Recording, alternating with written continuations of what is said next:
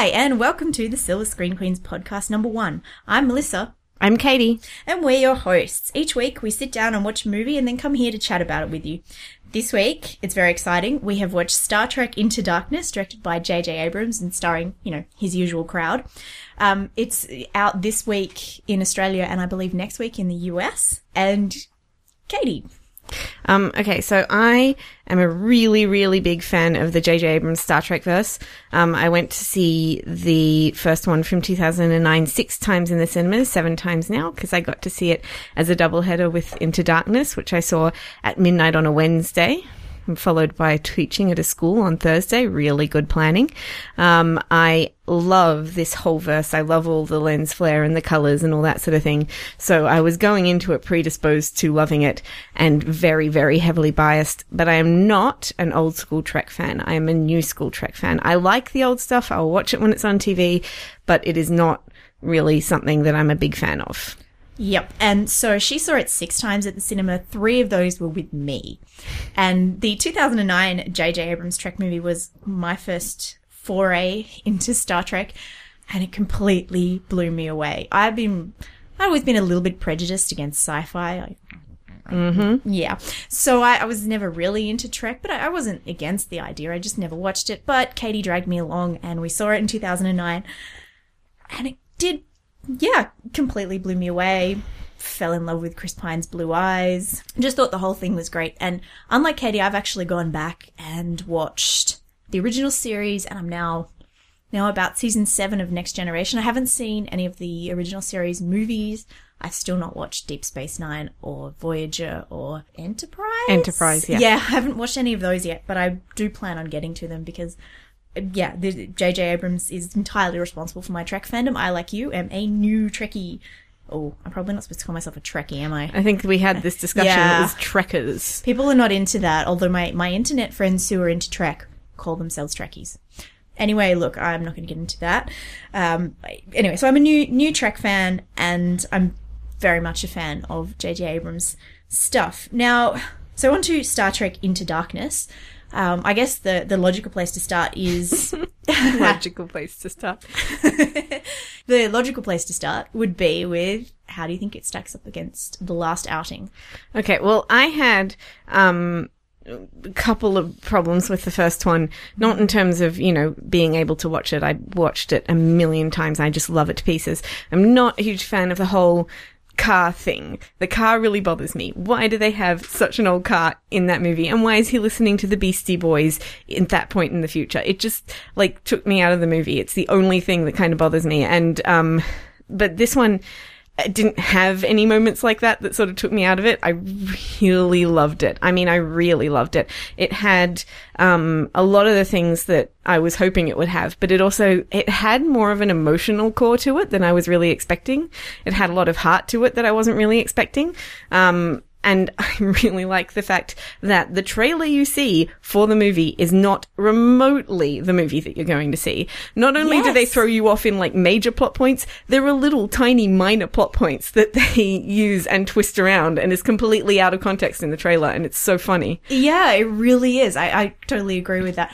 I, this is very exciting because we've we've spent the last two days not talking about this movie to one another, so I had no idea what you thought. I don't have any idea what you're thinking about it, and you don't know what I think about it. And so this is kind of cool. I haven't even read your review of it, which has been up for a, a day or so. Um, we should I probably I probably forgot to say this at the beginning of the show, but if you've come this far and you haven't worked it out yet, there are going to be spoilers for Star Trek Into Darkness. So if you haven't seen it yet and you don't want to be spoiled, I want to turn us off and, and come back when you have seen it. Right, so back onto the thing.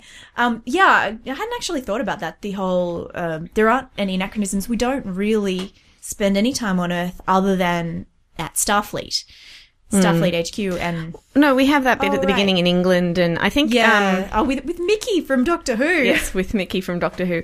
And um, I actually quite liked the stuff of. I, I like the way that they portray Earth in the future as not being completely removed from Earth of today. Like a lot of these things you see, and they're just like, that's ridiculous. There's no Hmm. way that in this amount of time we're going to be doing this. But this movie had this really great grounded core in our reality, Hmm. like in our cities, and they look like our cities but advanced. And they look and- and- like our world but advanced. and it's London, but you can see St Paul's Cathedral, and people still drive cars. They just hover a little bit. And that was, yeah, I, I, I really enjoyed that. So I, I really enjoyed this one. Uh, compared to the first one, it's, it's a different world for me. I watched the first one and I never even I couldn't tell you which series Captain Kirk came from and which series Captain Picard came from. Like I I knew absolutely nothing going into the first one. And so was therefore able to be blown away. So it's a completely different world 4 years later now that I'm I think I just answered a question on Twitter about uh I don't know Romulans or something and that would that would have been unthinkable only only a few years ago for me. So it's a completely different experience I think for me. I mm, I don't know if I was blown away as much as I was by the first one, but then I also got was able in this one to get really, really excited about little fandomy things. It's absolutely packed with references to the original series. If you've not seen that one, I feel almost like this one was actually made for people like me, people who never watched Trek, then watched Trek in 2009 and then got into it. So it's almost like there are actually a lot of nods in the first movie to the original Yeah. series too. So it, I think it's just what you're bringing to it. I think Now- yeah. both of them are viewable as um, movies separate from the entire sort of original Trek fa- Right. Mm-hmm. franchise and have established their own world. Yep. But if you do love the original Trek franchise, there's plenty of references and things in there to keep you going as well. and and one of of course the the things that J.J. Abrams did, and I guess he's a man who knows a little bit about keeping fandoms happy, is that he he made a parallel universe so that all of the Trek that exists still exists. All the characters are still those characters, and I think that's kind of nice. It it really he really is someone who has a lot of respect for the franchise as a whole. That's one of the things that I wanted to talk about actually mm. is how much respect and love everybody who's involved in the movie seems to have for the characters. Mm. Um, one of the things I loved about the first movie and one of the things I love about the second movie is every single character gets their big moment. Every character gets mm. their little like heroic time or their, Yeah. their time to shine in, as an individual in the movie. And that's something that, you know, the first one did as well. But the second one, it, it goes even beyond that. Like Sulu gets to be captain for a minute and Chekhov gets to sh- save the ship and, Sulu and. Oh. everybody really like gets and Scotty has a great role in this one. I mean, he he does some things that I don't think the original Scotty was ever allowed to do. He gets to be sort of an action star for a little bit. Well, Um, I, I, I, Scotty is one of my. I, I made a page of notes when I was sitting at work yesterday, and I, I couldn't talk to anyone about it, and and so I have this page of notes. I'm like, Scotty is on one of the lines here, and and yeah, Scotty does get a bit of an expanded role. He gets to kind of run around, be an action hero, go out on a I want to say away team, but it's not quite like that in the movie because of course this is a movie and it's not a TV, and it's it's very much different from that. It builds like a movie. Although I, the one thing though, when I got to the end, I wasn't sure it was the end. I thought mm. the Captain Kirk dying was going to be what would lead us into the third act, and it was actually the end of, of um. He woke up again. It's sci-fi, duh, duh. But um, yeah. So I was at the pacing was a little bit off for me. Like I was there was I feel like I was build up, build up, build up, build up, and I thought that was going to turn into the third act, and then I was it was done, and I, I think the thing was, it almost felt like it was too easy. Like they got past Khan a little too, because maybe in my head I felt like Khan was Moriarty and they were gonna, like Yeah. he was gonna be, because because um, Nimoy comes in, he's like one of the hardest enemies Starfleet had to fight, and I was like, uh, but it didn't seem that way. Like they seemed to overcome him pretty easily. there are two things I think about that. The one first thing is Khan is not the bad guy. I don't think Khan is the villain of the piece.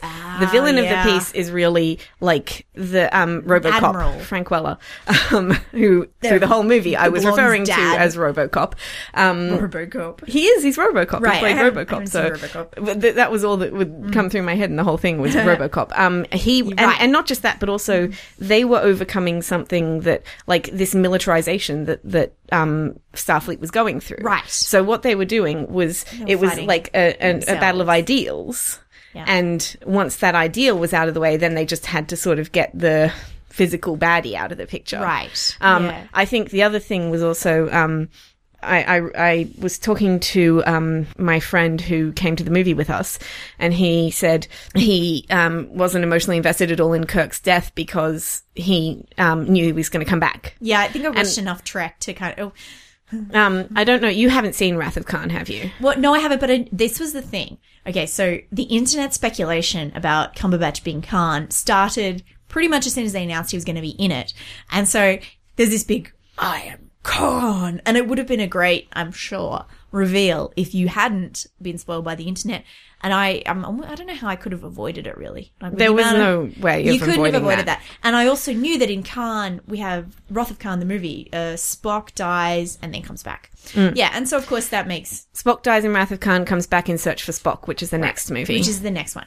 And so that I get it, and, and I'm thinking now it actually might be almost one of these things where it's kind of res- he's, is he being respectful to the original timeline by bringing in Khan, a recognizable villain, but recognizing that in the original universe or the parallel universe, Khan was a huge, huge villain who killed off Spock and blah blah blah. Uh, so, so I'm now thinking perhaps yeah, that is kind of a it's a nod, but then allows them to be respectful about that.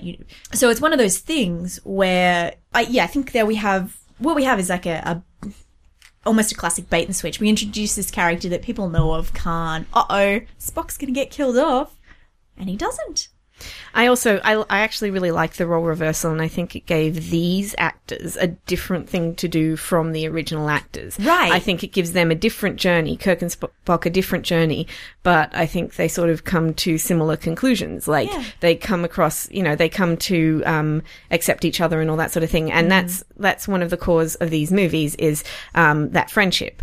The core Right. of friendship that was in the original series is also one of the main things holding together this series. Yeah. Um, it's that friendship, the strength of the friendship between Kirk and Spock, and and how important that is in um, in broadening their perspectives. And one of the great things about this team is how well they work together, because something terrible happens to Kirk in the beginning of the movie, and he kind of loses his perspective for a minute, Yes. and he does some crazy things, and it's because of Spock and because of his team telling him, you know, to slow down, think about it, and then he ends up making the right decision instead of the decision that the military wants him to make. Yes, exactly. And so I really love how they work together as a team, and I really love how Kirk's death affected Spock and how Kirk's death affected Uhura. And I think um, what is interesting isn't, and, and what where the emotional core is, isn't oh Kirk died. We know he's not going to die. Yeah, we know he's everybody coming knows back. he's coming back. That's not in question. What's in question is Spock doesn't know that. Uhura doesn't know that. No. Scotty doesn't know that. His team does not know that. And so watching them react to it, watching how they react to it, and especially watching how Spock reacts to it, that's where the emotional heart of the movie is. Absolutely, yeah. It's it is really great, and that was uh, the heart of the original series. the The original series can be really hard to watch. Um, I, I particularly that first season. Uh, once it gets into the second and third seasons, you get a bit better because you have this relationship between Kirk, Spock, and and McCoy. Um, McCoy has a slightly different role in this, but he, he's still important. But yeah, you have that that relationship between the characters and that the way they get along. And and I mean, I guess it's your classic procedural, you know, monster of the week kind of thing that many TV shows have, where really what holds them together is the quality of the cast and the relationships between the characters, as opposed to you know we're going to we're fighting the Romulans this week or whatever. Um, I think the themes of this movie were actually a lot more interesting and, and detailed than the themes of the first one. Mm-hmm. Yep. Um, because the th- first one's a sort of an origin story. Yeah. Um, and this is not to cast any um, aspersions on the on the first one because I love it so much. But it, it it is an origin story. The villain isn't quite as strong as the villain in this one. It's not got those kinds of um the same kinds of moral dilemmas whereas this one's quite interesting with its um it's got this idea of personal loyalty versus like i suppose their professional integrity or the, what they've been told to do essentially like the military orders the military um regulations. Um in the first scene they they break the first dir- prime directive they go against the prime one, directive One of the cores of Star Trek is that you break the Prime Directive pretty much every week. This is the, it was really exciting to hear about the Prime Directive again. Just have, having watched the TV sh- series, you know as soon as they bring in the Prime Directive that it is going to be broken for some kind of reason. And yeah, I, I think that's actually really interesting because uh, one of the things watching through the series, Star Trek is all about. Uh, the the ranked, much like like like the military, there's a chain of command, there's orders, and it, it does come into question all the time in the TV series about you know orders and things. But we never, I well, the TV series parts of the series that I've watched thus far never really get into exploring that militarism, and the, this movie actually does. We start to think about well, I mean, the Enterprise is an is you know, it's designed to be an explorer ship. It's got weapon capacity you know, for defense. Um, and, and that's it, part of its job. But really, it is about that. And, and the, yeah, bringing weapons on board and, and thinking about these people who are officers in the sense that we're used to officers in an army actually being asked to be the aggressors for once. I think that was a really interesting part of this one. Yeah, it was, and I, I like the way that that was. Um, that was explored throughout this like military versus the idealism i suppose. And and the way that it as in the original series idealism always wins. It always wins. Oh, um and and when people talk about the new movies not having the heart of the original movies i think that's what you've got to look at is they've got those emo- emotional relationships. And that's what the core of the series is that's what the core of the movies are Right. idealism always wins It really does. It's and Star Trek is one of the most idealistic shows ever. I mean, it, this is a show that came out, of course, of the middle of the, the civil rights struggles of the 1960s. So the original series is very much flavored with that, and of course, these days that's that's a little different. It, you know, oh, you, you can't bring that same flavor that you might have been able to bring, but yeah, no, I, I think you're right. Idealism does win. Well, yeah, the original series is hugely idealistic, but it's still that way in Next Generation, where they.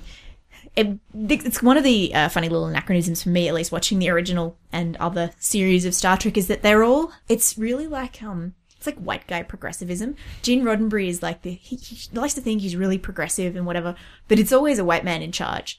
And you, um, for instance, I was online the other day looking at Star Trek costumes, and um, from the original series costumes, and there were no dresses in Command Gold. There are dresses for um, uh, red, which is security and engineering, and there are dresses for blue, which is medical and science. So you can have female science and um and engineers, but you, you there are no command dresses. Although, of course, you do see one in this film.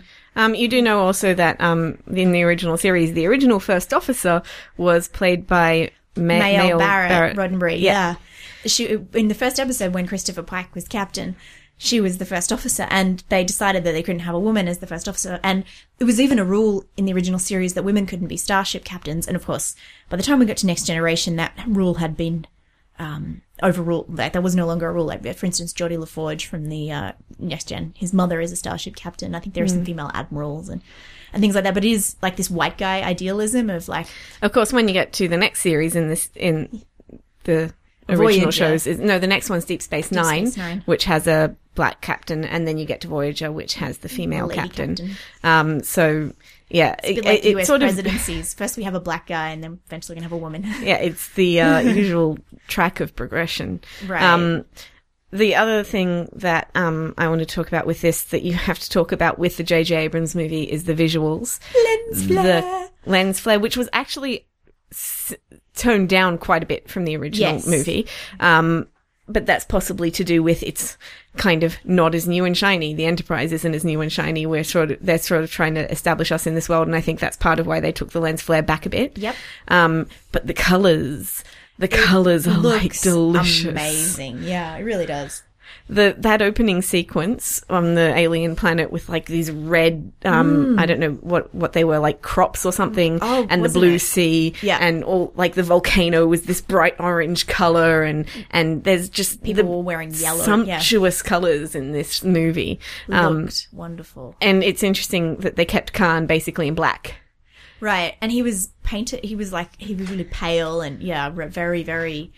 Yeah, and if you look at also the the um, Admiral's ship, Robocop's ship, um, that was Mm. Evil also Enterprise. Evil Enterprise. Yes, that was also black and dark. They had dark uniforms. It was all Yeah. very like you've got this. Literal black hats. yeah, you've got, but you've also got this like there's bright. The Enterprise is bright and shiny and colorful, and everybody's in the different colors. Yeah. and then you've got the sort of dark, like monochromistic other other side. Mm. It's really it's like this visual representation of what they're fighting. It's really great. Yeah, it is. That's right. It's that's right. The and and yeah, they're they're in Starfleet. Starfleet fleet is this idealistic place that goes on five year missions to explore strange new worlds and all that kind of stuff. So uh, yeah, you're you're right. That's that that is really good. And uh, you know, I I know you came home and said something about Chris Pine's blue eyes. All the shots of Chris Pine's blue eyes. Chris Pine is so pretty, and there's so many close-up shots of Chris Pine being pretty. Yeah, there. This is a, a really attractive cast. Like if you're used to your bless his heart, Bill Shatner and you, Leonard Nimoy. This cast is really, really, really, really ridiculously good looking in comparison. I, I mean, you know, I'm sure Simon Pegg has his fans, but even you know, in, down in down in engineering, you've got a few. That's where they hide the less good looking ones. Poor old Chekhov. He got. I felt like Chekhov got a bit. Um, was a bit different for him. He was. He was like Scotty in this one. He was acting as the chief engineer, so all he really got to do was run around and panic. Well, he was a bit of the comedy relief, but then Right. he has his like His- later on in the movie, he has um, the. Mm. whole big moment, and he has to he saves um, um, Kirk, and he you know he gets to do all of that sort of thing. So he has his does. moments. He doesn't. He doesn't Um, suffer. He yeah. I think they, they sort of when they pulled Scotty out to be the action hero, they had to replace him in that role, With and they someone. they did that with Chekhov, and I thought he did a good job. So much running. Um, did you get tired watching them run all the time? I so did. I was I- like, oh, well, you I must be so fit. I love the joke about that when they've got literally Scotty running down this enormous Yeah. thing and he's just like, oh god, it's okay, I'm getting to the end. I And then he has to run halfway back again and it's just so funny and watching, Yeah. like, it, he's, he did such a good job, Simon Pegg. I thought he, was really- fantastic. He, he was amazing. I really Um, like him. All the performances were great. I really like Mm. Uhura, and I like the uh, uh, the relationship between Spock and Uhura. There's a lot of respect in the relationship between Spock and Uhura. I've come around on that. I was I found it really awkward in the first one. I was like, they were meant to be. It, it turns out they were meant to be together in the original series, but you know the the very famous first interracial kiss, Hmm. yeah, which w- you know, first interracial kiss on, on U.S. television was William Shatner and um, Michelle Nichols. Nichelle Nichols, thank you. Um, and it was supposed to be Nichelle Nichols and Leonard Nimoy, but Shatner being Shatner, he Shatnered Nimoy, I guess.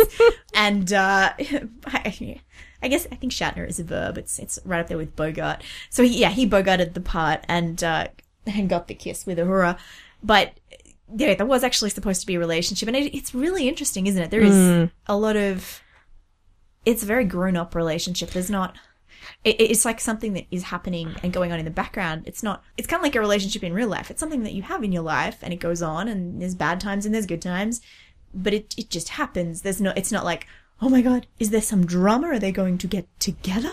Mm, and it's they mine it for some comedy and some sort of dramatic tension and things like Yes. that. But but it the way they handle things is really mature, and also um, Uhura gets to be like a real Starfleet officer. She goes out on the missions and she gets to you know Right. um um not just get her gun out but also get her brain out and Right, like get her Klingon and try out. and and try and um be a tactician in there and and get in there and you know have ideas for how they're going to do the mission and not only that but Spock respects her to do that and Hmm. and um believes in her pretty much more than Kirk does in a couple of the situations Absolutely, yeah. um which I think is really terrific I think I just love that sort of that even though they're in dangerous situations there's none of that like oh she can't do what we can do kind of thing We she just protect her. yeah, They exactly. They don't. They just believe in her to do um to do her job and to do it well. And I think that's great. And but she's also still this kind of emotional core of the movie. Like she's the one who is the um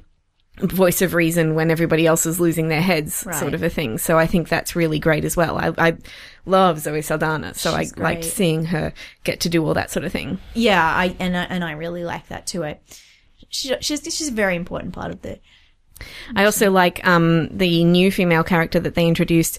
My um, what I thought her role would be ended up being very, very different from what her role was. Oh, okay, yeah, because uh, the character is from the she's from the original series. I believe she's like the mother of uh, yeah, Kirk's baby. I think so. eventually, um, but of course she was just being introduced. She's, she's played by Alice Eve, and I can't remember the character name now. It is Carol Marcus. Carol Marcus. Yes, indeed it is. And yeah, she that was she was very different to what I was expecting. So what were you expecting? I well, no, I thought actually that she was going to be a bad guy. I really Yeah. thought, like the way they were setting it up, I thought Hmm. she was going, and then they completely turned that around on me. And I really liked that they've now introduced a character and didn't do that with her. And she's like, she has her own story going on as well in this movie. And her I- own particular expertise on the ship, so Yeah. she can fit in with it with you know the other science officers and, And yeah. they sort of set it up like that's not going to happen, but then it is what happens. And I thought that was great.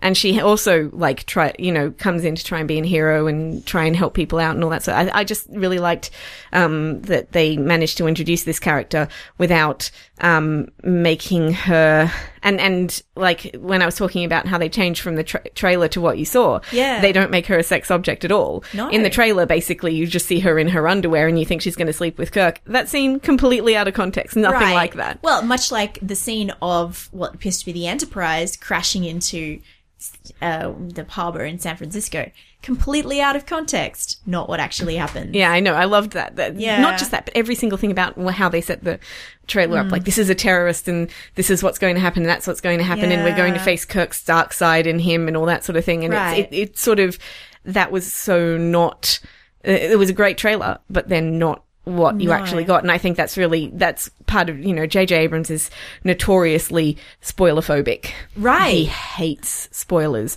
Um, he put up a great big wall around his Star Trek set once a couple of the photos leaked. So, um, he, I think that's part of it is that he created this really misleading trailer that was very exciting, but not the movie you end up going and to it's see. re- it is really hard to keep stuff secret in this day and age, which is, I guess, why he did the whole Khan bait and switch thing.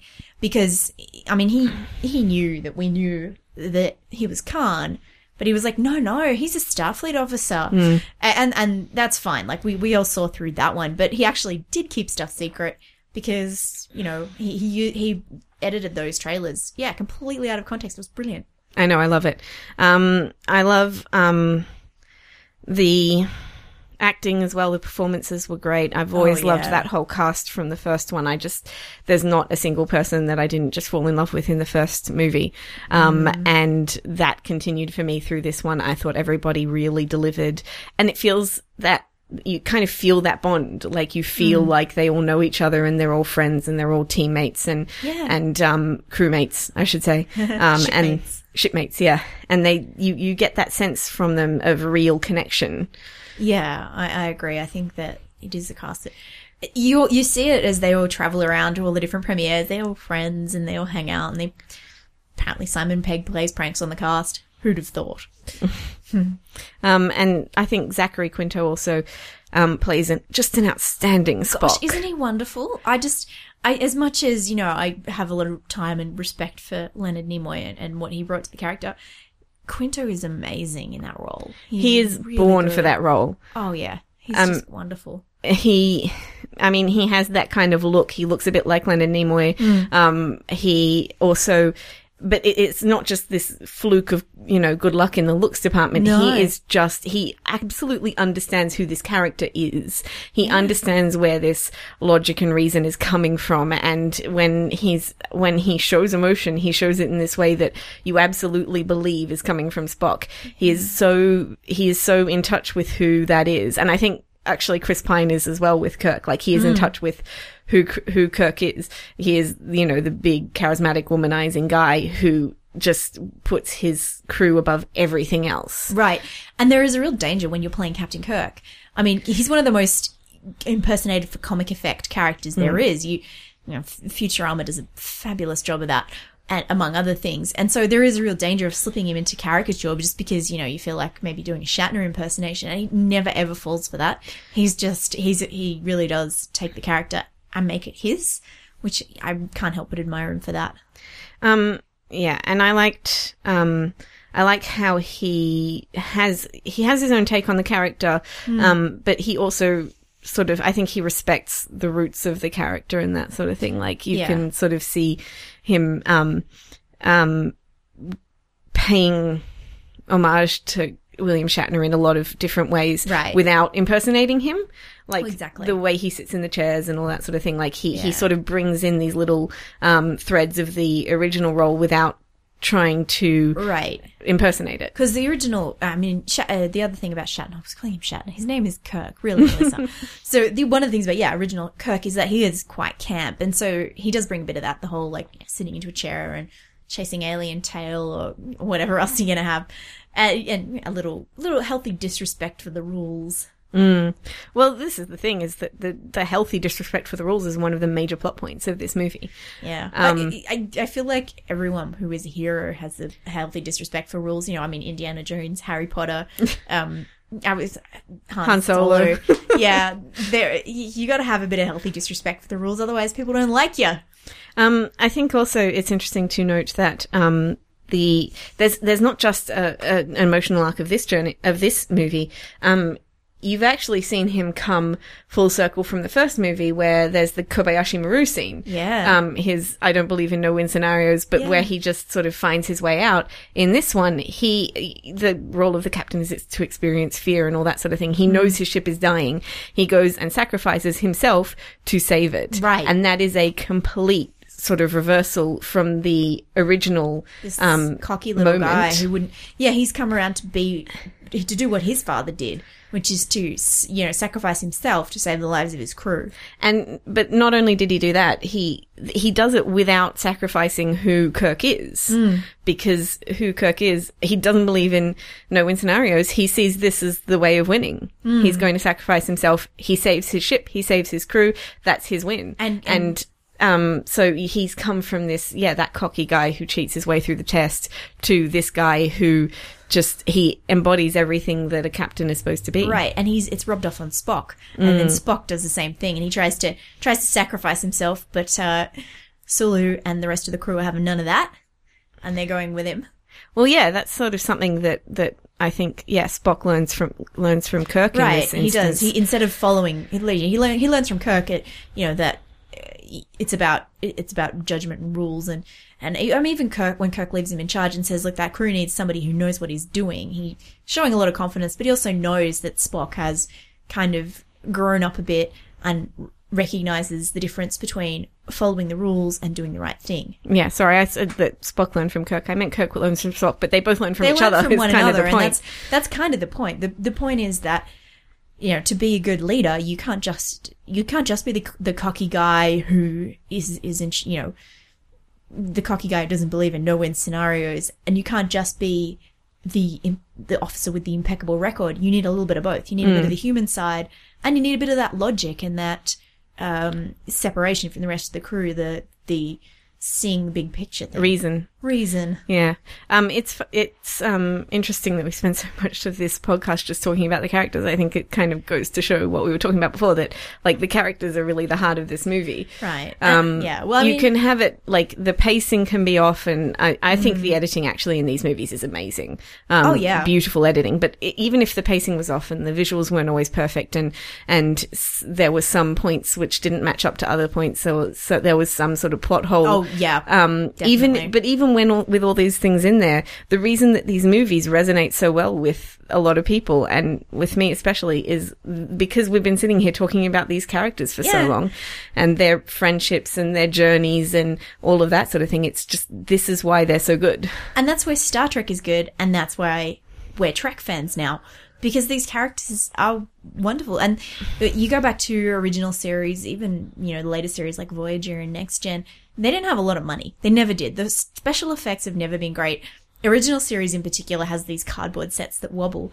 But somehow you get past that because you have this wonderful little core group of people who are just great characters, who have these great relationships and have these really fun little they're just it's fun to be around these people. It's it's good to be around these people. You feel like you you come away having what from having watched a Star Trek episode, you feel like you come away a better person for having spent time with these characters. I, I think, um, that, I mean, uh, like I said, I've, I will watch Star Trek when it's on TV. Yeah. Um, but it's not something that I really sort out or have this great emotional investment in. For me, it's all sort of the J.J. Abrams, like that's, that's where my emotional investment is. And I'm not sure exactly what it is about the original series that has, or any of the original shows that have never really hooked me. Um, but the, I can't describe it with the original series. Like we started watching them. Um, it took us about six months to get from the first one to actually f- getting through the first season of original series. It was probably only sort of a few episodes into season two where we started to like really look forward to that. The end of every Star Trek episode in, in about this point g- ends with uh, Spock and Kirk and McCoy sitting around like ripping on one another or having you know just having a bit of fun. And it was we always we realized we were looking forward to that at the end of every episode, and we were looking forward to just watching these uh, these characters interact and have fun with one another. I mean, and you know, you, so you kind of somehow it gets there. You see past you know McCoy's terrible, terrible eyeshadow, and I you can't even believe it how much eyeshadow this man wears, and Kirk's awful, awful clothing choices, and these cardboard sets that wobble and all that kind of stuff. Um, I also um, I did watch a few of the original series episodes, and I've seen more of the old movies than you have. Yeah, I've seen. Wrath of Khan. Um, I've seen Wrath of Khan, and I think I've seen The Search for Spock, or I've seen parts of it. Um, I have seen the Whale one. I whale don't even- one. There's one where they come back to Earth in the 80s and save whales. I don't Oh, remember gosh, which one they it's must have been called. so old by then. it was, they really were, and it's like Oh. it's funny, but it I I don't know. It's it's the it's the one that's always on television is the whale one. Okay. Um, so I've seen that actually a couple of times. Um, I have also seen a couple of the later movies, um, and of quite a few episodes of Voyager, especially when Seven of Nine comes on, because she's my favorite on that show. Right. Um, but and and um, one of my best friends just loves Voyager, so I have seen quite a bit of it. Um, but like I said, it's I'm just really never. looking forward to watching Voyager. To be honest, And Janeway's fabulous. yeah, I'm quite looking forward to Um, that. but like it, I even though I'd seen I'd seen some of Star Trek before, um, Mm. before I saw the 2009 movie, and um, it still like never grabbed me until I started to get excited for the movie just before it came out because I loved Lost. Um, I quite liked J.J. Abrams, Yeah. and I was. Um, I saw the posters; they looked cool, and um, I sort of started investigating Chris Pine. I think I went because you told me to. I think that might be the case. I told a lot of people to go see You're it like, with me. Come see Star Trek with me, and I'm like, well, I got nothing better to do. Um, but yeah, um, it. I, I started investigating investigating Chris Pine before I saw the movie, and I just thought he was great. I think there's a few In best thing about Investigate Chris Pine. it was the best thing about quite a few not very good movies before Star Trek. I think the person I knew the best, people I knew the best going into it were Simon Pegg and John Cho, and of course I knew Karl Urban pretty well because of Lord of the Rings. yeah, right. Um, of course. But then having seen it, I just, like I said, I fell in love with everybody. Mm-hmm. Um, and I think J.J. Abrams is fantastic. Well, whoever was the editor on Star Trek is a genius, and I will find that out and put it on the podcast notes because Yeah. the editing in both those movies, I think, is some of the sharpest editing that I've seen. It's amazing. They, it's- they look and sound just wonderful. Oh, and Michael Giacchino doing the music. Something about the new Star Trek movies as well that I, I don't feel like is done that much these days, but you get from like Star Wars and Indiana Jones and all that sort of thing is there's this really distinctive sound and score and all these things that they're bringing together that like when you hear that that music, you know it's Star Trek. I think in movies a lot of the time these days there's just not that much um iconic there's not that many iconic things that you can latch onto the way that and I think they've done such a good job of of creating that with the new the new movies to get that kind of um the, the the music that you automatically associate with the movie is just like it's not something that seems to be done as much anymore. And I love that they have that with this that you know when the titles come up you, and the music sounds that you have that feeling of oh I know what I'm in for now. I know what this is. Uh, when I hear that I'm going to associate it with this. I, I have a feeling that this is sort of the culmination of J.J. Abrams working with Michael Giacchino, Giacchino, Giacchino, Giacchino, Michael Giacchino, and every, everybody else I imagine in his team as well. He's sort of he's worked with them for so many years, and they have like a, an understanding with one another, and they've gotten to this point where it's just like everything has come together in these Star Trek movies. And JJ is like an old school movie fan. He grew up watching all of these movies that I loved from when Mm-hmm. He is the I was a kid. He's Super he's 8. Older than I am, but but Yeah. I have a fondness for 80s movies and watch them kind of religiously. And so he loves all those old um all the classic movies where they have all of that kind of um everything's kind of brought together to create it's not just like a movie it's like a, a an icon a moment a something that that you can latch onto like that i heard that they might be doing a tv show um, I think you could easily make a new show that hasn't been explored yet. Clearly, this this crew and the Enterprise are out on a five year mission, but that doesn't mean there's not some other crew stationed somewhere else or on another mission that it could absolutely have a very different um, Yeah. a series of adventures every week in the current universe. Um, so you know, we'd watch. and it would look beautiful. Um, so yeah, that would be great. Um, Uh, yeah, I think it's it might actually be time to you know wrap it up. But we, we had fun and we finally got to talk about Star Trek. So, rating out of five. Oh yeah, ratings. Um, four. I gave it five. And you can read my review on my blog, which is silverscreenqueen.wordpress.com. Yes, and I will review it, but I haven't done that yet. Um, otherwise, anything further about the podcast, just visit silverscreenqueens.com, our website, where you can download the podcast, read the show notes, and I don't know, maybe maybe learn a little bit about us or send us some email. Uh, we're also both on Twitter. Katie is at Green Queen. That's at green underscore queen. And I am at Melissa Savage if you want to get in touch with us that way. Thank you for listening to Silver Screen Queens. We've talked Star Trek. We'll see you again next time. Bye. Bye.